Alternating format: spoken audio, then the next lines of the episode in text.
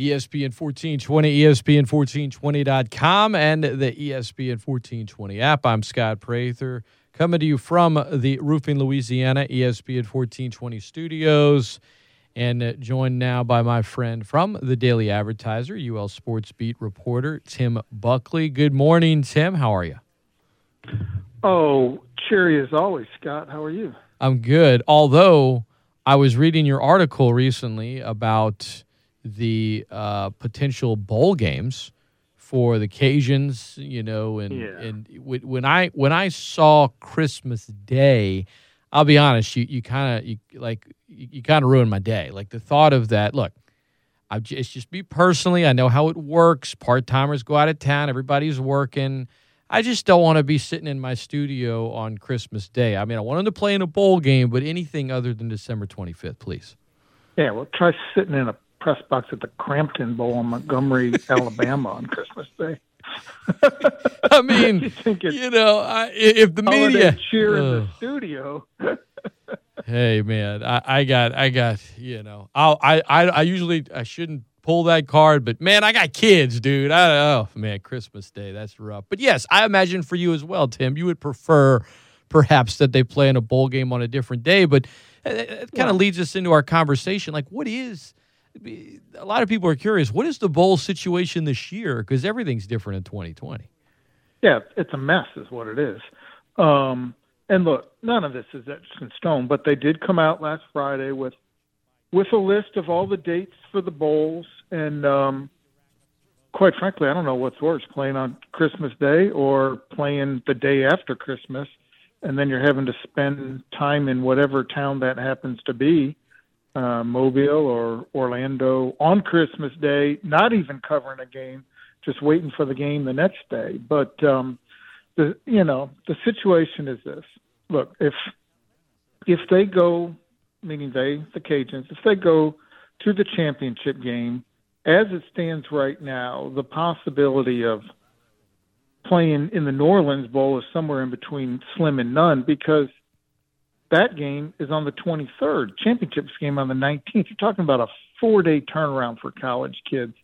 And, you know, look, the, the, the recovery, especially at that point in the season after, you know, presuming you get all your games in, you know, despite the COVID stuff, um, to, to ask the, the bodies to do that, and I know NFL does it on five days, but to ask bodies to do that, college kids, end of the season, four day turnaround, that's a tough ask. And, and Bryan Maggard uh, acknowledged as much and, and said that the situation was talked about with the with the conference. So you know, unless something were to unexpectedly change, whether it be dates of bowls or um, or you know the the prevailing opinion on it, that one's kind of unlikely, and therefore anything from the 23rd, you know, working backward, which is a whole bunch of the the Sun Belt affiliated bowls, is is unlikely. So. um you know, it's it, and, and look, who knows whether any of the bowl games will be played at, at that point. You know, by the time we roll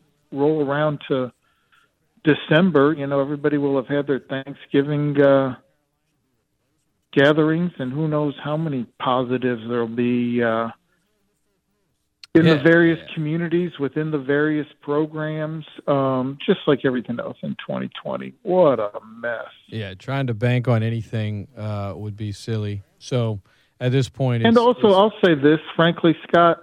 And look, this is not meant to be disrespectful to, um, you know, group of five conferences or the bowls that they play in or anything like that.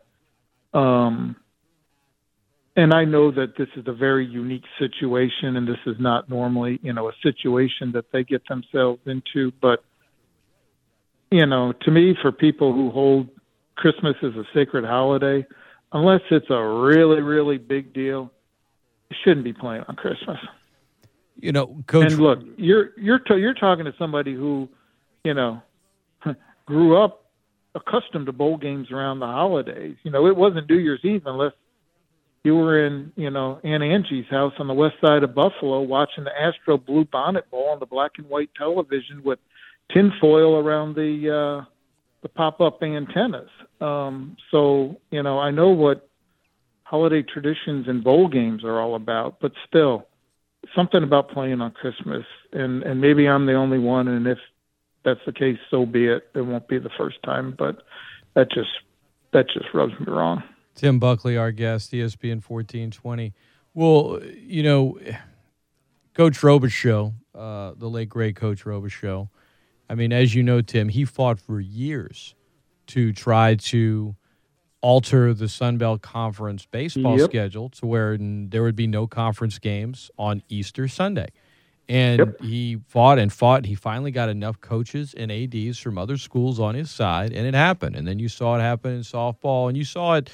You know, it, it was something that meant a lot to him, but it was something that, I, I mean, look, I, at least around here, there wasn't any kind of backlash. There wasn't any kind of what is he doing? You know, I mean, everyone sort of understood where he's coming from, and um, you know, I in terms of Christmas, I'm yeah, I, I I would rather there not be a game on Christmas Day, but it's just such a a unique year where the the championship game is so late in the year. Tim Buckley is our guest. I'm Scott Prather, ESPN 1420.com. Tim Buckley, the UL Sports beat reporter for the Daily Advertiser. Speaking of that conference championship game, Tim, on uh, what December the 19th. Right now, I mean, there's football left to be played, but I I feel like the Cajuns are it- it's theirs to lose without question because you're two games up on Arkansas State. You have a chance to get up three and a half on them if you beat them, because then you'd be up three games plus a tiebreaker. And then South Alabama, well, they're only a half game back in conference play, but I, you know they're a team that lost to UAB by 32 points. So, uh, and I do not expect them to win this. Um, you know, this Saturday night when they play at Coastal Carolina, who's undefeated and ranked 15th in the country. So, I, I'm. I guess what I'm saying, Tim, is I am fully expecting the Cajuns to be playing in that conference championship game. Well, completely reasonable expectation, especially considering the Cajuns also have South Alabama head to head. Yeah. Um, and considering that, you know, to this point, and even including Saturday against Texas State, I think Billy Napier in his heart of hearts, and he's said as much, knows that they haven't even come close to playing their best football, or at least the football that they're they're capable of to this point. Um, so, look, unless you continue to regress, and he says, you know, they took a couple steps backward, they took a couple steps forward, but some areas they took a couple steps backward against Texas State, penalties being one of them, uh, the turnovers, especially the fumbles uh, uh, on the two pass plays being being another one of them. But you would think that at this point in the season, now it's where you really start to, you know, get into a little bit of groove, especially since you're at home for three in a row and you're back on a normal schedule of of Saturday games and not all these goofy middle of the week games and um, you know, not knowing exactly when you're going to play or not going to play. And, um, you know, you think this is the time to get in a roll. Like you said, you get Arkansas State on Saturday, head to head. You put some distance between uh, you and them. You have South Alabama head to head. You put some distance in between you and them. Troy did the Cajuns a favor by knocking off Arkansas State, which is, you know, struggled to put up points in its last two, frankly, um, after putting up some huge points, you know, prior to that. Um, yes, you're in the driver's seat to go to, and then the big question is, is it Coastal Carolina or is it Appalachian State? Is it Boone, North Carolina, or is it Conway, South Carolina? Yeah, eh, that's that's that's what it's at this point. Any other story would be a surprise, um, a big surprise in my mind. Uh, but having said that, you know the Cajuns need to take care of their business, and as you said, and I think anybody that covers this team and follows this team closely would agree, they haven't really uh, scratched the surface. Is probably too strong of a phrase, but they certainly have not played their best football yet this year. Uh, we'll see what they do Saturday against Arkansas State. Kickoff at 11 o'clock at Cajun Field. Uh, Tim, we had a chance to uh, to talk to Khalif Gossett this week, the senior wide receiver. I remember seeing him in practice as a freshman when he was redshirting, just tall, thin. Um, you know, back when Hud was the coach, wearing the rec specs. Um, you know, making plays on the two minute offense. I'm like, who's who's this kid? And then I read a little bit, and you know, he redshirted that year, and then he played the next, but then he got hurt, and he's just he's never really been able to stick because of the various injuries and things he's gone through. Um, to see him make a big play and score his first career touchdown last week on a big 46 yard catch in the end zone, um, which he told us, I think yesterday. He said, you know, on the inside, I was really, really excited. Two part question, Tim. Just um, what do you make of a player that kind of like Khalif that, that sticks to it through all the injuries? And then the follow up, which you could segue into, is just what, what kind of impact does he potentially have on an offense that is working in a lot of new pieces at wide receiver? Well, you, you got to love the stick to itiveness um, because somebody in his situation, it'd be it'd be easy to, you know, frankly, to throw in the towel because he has had you know so many frustrations along the way. Didn't play a lot early, um, redshirted, like you said, spent some time on the scout team. Had a shoulder injury. Had one game where he played like three seasons. Um, you know, he's he's on his on his fifth year right now, and um, and then has just an absolutely devastating injury. Look, Achilles tendon. And I know you always like to ask me the basketball question, Scott, at the end of this thing, but we're gonna we're gonna segue right into basketball right now. I remember uh, Mehmet Okur sustaining an Achilles tendon injury, and from where I was, pretty close to mid court to where he was underneath the basket, like I could literally hear that thing pop. Ugh uh, and he went down like he was shot. It was just ugly. Um, so I can't imagine what this poor kid went through. And he told a story about how, you know, right after the COVID lockdown happened, he went home to Pensacola, Florida. He's playing on his, or I should say, working out on his uh, on his old high school field that's full of potholes, and and and he blows an Achilles tendon and has to get in the car and turn around and drive back here to get looked at by the docs and uh, undergo the surgery and and get uh, you know have to go through the whole rehab process. You know, in the middle of all the the, the COVID lockdown and quarantine, um, would have been so easy for that kid to just say forget about it. But his first thing was, I'm going to play in the 2020 season, um, and that's normally.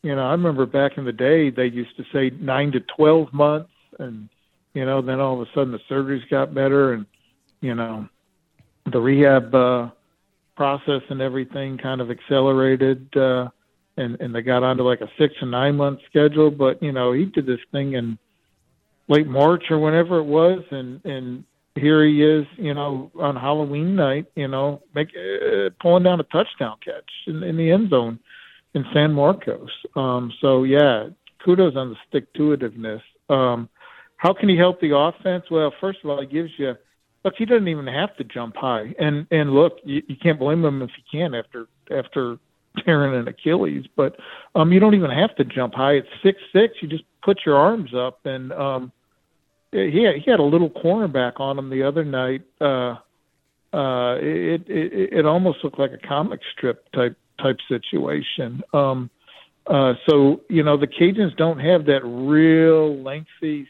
throw it up and go get it you know, type guy that Levi Lewis can just, you know, toss one up to in the corner of the end zone or, um, you know, chunk one forty some yards down there and, you know, make it a 50-50 ball and he towers over the, uh, the defensive back and goes and gets it. Reminds me of, and, and heaven forgive me if I'm messing up the name, but what, a few years ago, was it Jalen Johnson? What was oh, that kid's name? Yeah, yeah, I know who you're talking about. Uh, he was like six foot seven. Yeah, um, exact same thing. Dealt dealt with the injuries, had you know all sorts of problems, and but there was a couple games. I think I remember one was a New Mexico State game where he just lob it to him in the end zone. He just sticks his hands up, goes up and gets it. Boom, touchdown. Yeah, yeah, yeah, yeah. No, he was um, he was a tall kid. He was from northern Louisiana. I talked to him a lot. He was a really nice young man. I think it was. It oh, was he was Jared, fantastic. Jared Johnson. Running into the mall one time. That's what it was. Nice Jer- uh, it wasn't Jalen. It was uh, it was Jared Johnson was his name, wasn't it? Jared Johnson. Yeah. Forgive me, Jared Johnson. But yeah reminds me out of the same mode. So that's what he can bring to this offense. And the other part about it too is um, Levi Lewis loves him. I mean, he was just going on and on and on about you know having him back, and I think part of it is because you know things got all messed up with the COVID, and then you lose Jamal Bell, and you lose Cassius Allen, you lose Brian Smith, and all of a sudden Levi's working with a bunch of really talented freshmen and you know, Earl Rogers and Kyren Lacy and Dontae Fleming, but kids that he just hasn't developed a relationship with. And, you know, didn't have the normal summertime experience that you you, you might have had with uh, you know with those guys to really get to know them and receivers and the time in you know preseason camp to you know slowly build relationships. They all got thrown into the fire. Um, and you know, I, I wrote about that situation too. You know, and all of a sudden those guys are starting to figure it out, and Levi's starting to build something with them. But with Khalif Gossett, Levi has somebody that he's known for years now. You know, when Levi was, you know, the backup quarterback, or when Levi was, you know, the uh, uh, in his freshman season, the scout team guy. That was, you know, the kind of guy that that Levi started to build relationships back then, and you know, had the off season time to spend with. Khalif spoke about it. Levi spoke about it. So, you know, it, it gives them some familiar hands to throw to, uh, which I think will help as well. Tim Buckley, our guest, UL Sports Beat reporter for the Daily Advertiser. You can follow him on Twitter at TDA Ragin' Cajuns. He's got the blue check mark and uh, tons of content covering the Ragin' Cajun football team. Yeah, Tim, I, you know, you you you don't flaunt the uh, the verified check, but I know deep down it makes you feel special. Yeah, I'm going to go add that on my resume right now. uh, Tim Buckley has blue check mark. circling back, you know, you mentioned because uh, I always ask you about your days covering the Jazz. Um, Mehmet Okur, you know, to, to to speak about an Achilles injury when it happens, and Khalif being able to perform right now and and make a difference and make an impact. I mean, Okur was never the same. I mean, that happened, I think, in game one of, of, of the Western Conference playoffs. And he came back maybe the next year, eight, nine months later, played a couple of games, got shut down again. Um, you know, just, and then eventually got traded. I think he was in maybe Jersey for a little bit, but never, you know, this is a guy that was an all star uh, in his, I don't know, late 20s. And then just a few years later, you know, the injury happens and he's just, he's never the same player again. And he eventually out of the league. So, uh, granted, different sport. He's a big guy. It was, um, you know, a decade or so ago. I mean, things are a little different now. With medicine, Khalif's younger. He's he's tall, but he's not as big. Doesn't weigh as much, and he's not seven feet tall. But all that being said, to come like there are a lot of college and pro athletes. They never come back from that in terms of yeah. playing once again. So to yeah. see him out there, I mean, I'm with you. It's kind of like when you know that a player has battled through a number of injuries and you just see him out there able to make a play in a big moment, you can't help but be happy for him, regardless of if it's your team or another team. You just, I, I that that's the human element of sports that I just say, you know what, man, when that when that was Khalif Gossett that made that catch, I smiled because I was just happy for him, knowing you know how much he had gone through. Absolutely, I, I agree with you. Um, and especially knowing that it is Achilles because that is one of the toughest, not only to sustain just in terms of you know the pain and knowing what it is, but in terms of the the rehab as well. Um, it uh, yeah, you're right. It it it it was the beginning and the end for for Mehmet Okur, a guy who and you know what? Let's let's get our NBA talk in now. Here, you want my my Mehmet Okur story? First time I ever met him, was in the in the NBA Finals when the Lakers were playing the Pistons, whatever that year was, and uh, 2004. Car- yeah, good. You're good with all the years. I'm terrible with all that. Stuff. Well, I, I, I, let me uh, let me just quickly say everything pre 2015 in sports, I'm great at. You asked me like a month or a year in the last five years. Once I started having kids, there forget about it. No, anything pre anything pre kid number one, I'm really good at though.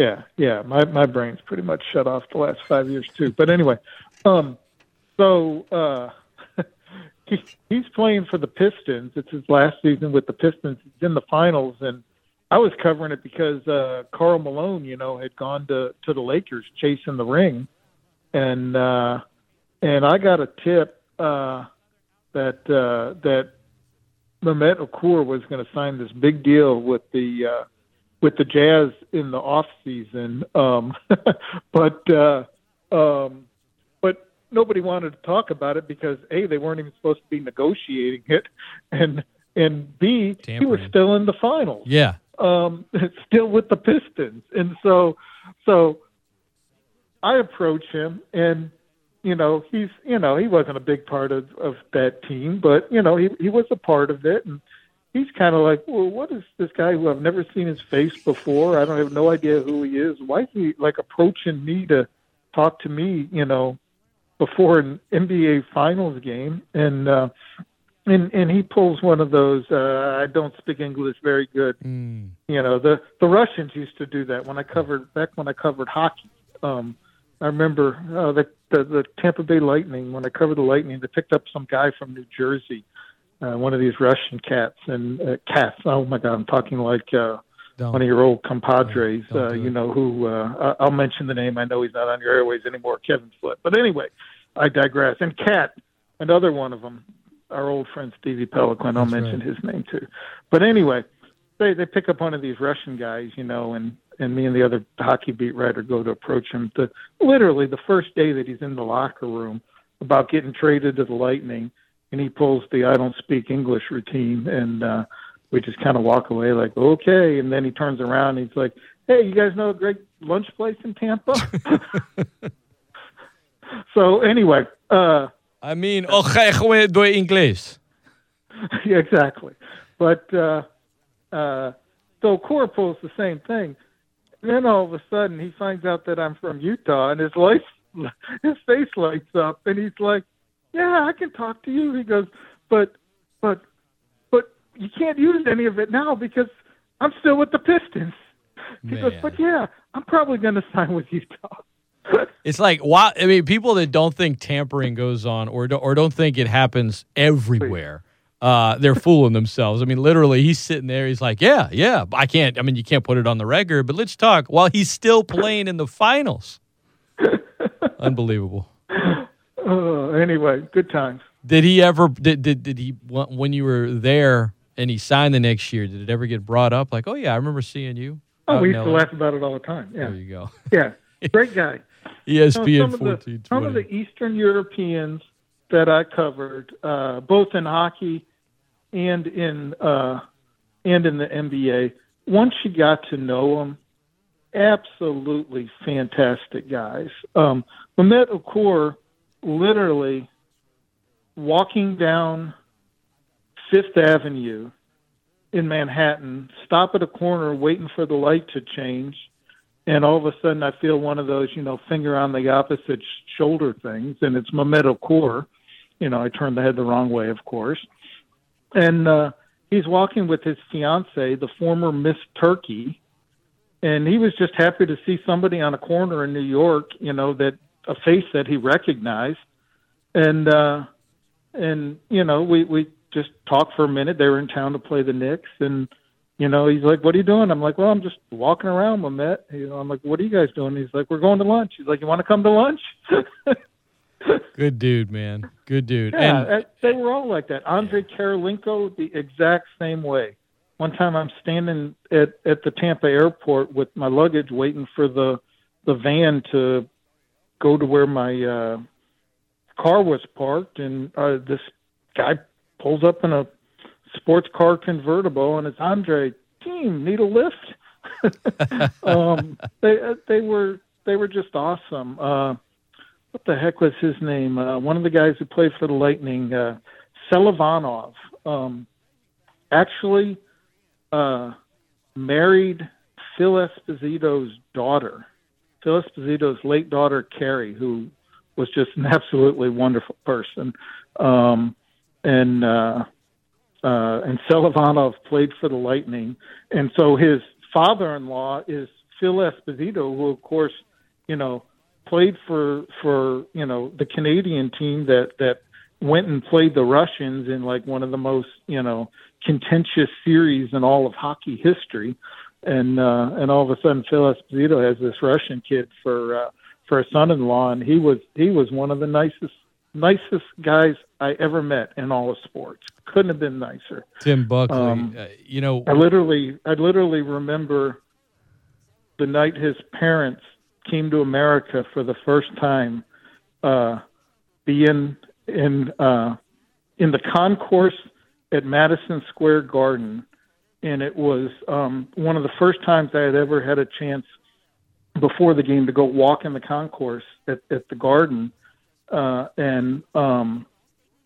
I just wanted to like just get a feel for it because you know we were there particularly early, and you know I had a, a little bit of time, and uh, and all of a sudden I run into Carrie Esposito, who is standing in a in a bar in the concourse with with Selivanov's parents, who had literally just like flown in from Russia and gone straight from the the uh, the uh, airport to Madison Square Garden to see their kid uh, uh, play in an NHL game, and Carrie drags me in there and has me like asking me to do shots with them to help welcome them to America. I'm like, Carrie, I've got to cover a game tonight. shots. and they're like, No, you got to do shots of vodka with me. It's what they do.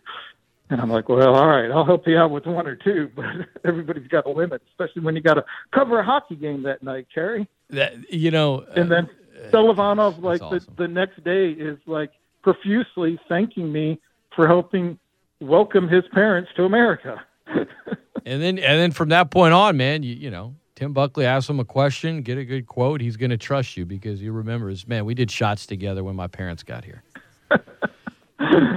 Uh, those were the days, and they are no more. UL, UL Sports Speed reporter for the Daily Advertiser, Tim Buckley, has been our guest. And, you know, when you referenced earlier bowl games as a child at your grandmother's house in Buffalo with. Oh, Aunt, Aunt Angie's house. I'm Aunt sorry, Angie's I'm sorry. On at the west Aunt, side. At Aunt Angie's house on the west side of Buffalo with um, aluminum foil on the bunny ear antenna.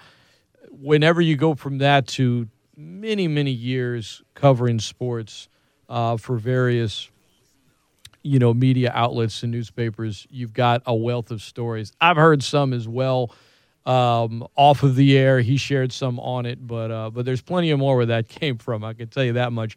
I just, Tim, at some point when when you leave Cajun country and you're somewhere else, I just I don't know that the stories are going to be as exciting when you talk about the time you spent with some of us down here, I think people will just be confused. They'll be like, "Wait, so the, these these guys they just they called they just said cat all the time and they made up words, but it was but it was acceptable." Like I think it could be interesting, but I just feel like their whole like aura of the story will feel a little different. Yeah, I kind of fear uh, moving and going anywhere different because then I would have to explain the whole Shaw's thing to somebody. Uh, you don't because country, and that's just not going to fly. Yeah, not you don't have to. You don't have to do that because that's just more singular than than entirely cultural.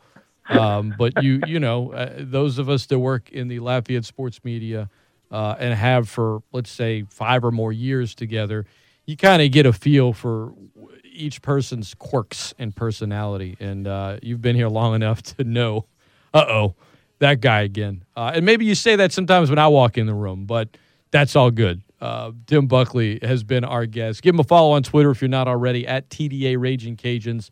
Tons of great stuff at theadvertiser.com and the Daily, Daily Advertiser. Um, Cajun basketball getting started not too long from now, too. So we got plenty in store for you and uh, all the great content he's got it for you. Tim, man, I appreciate the time. I appreciate the stories, and uh, let's chat again soon, man. All right, Scott. Hopefully, uh, Merry Christmas from somewhere other than Montgomery. Sounds good to me. from, I'm, I'm from, from my living room in Lafayette. That's what I'm hoping for. Uh, stay tuned. The Great Scott Show continues. We'll open up, we'll open up uh, phone lines after this 269 1077. Take a look at Arkansas State a little bit. The uh, Saints Bucks game. Antonio Brown is supposed to play. And uh, and the Kwon Alexander trade, look at a little bit of film. What does that mean for the team? We'll dig into all of that. Don't go anywhere. It continues right after this on ESPN 1420 and .com.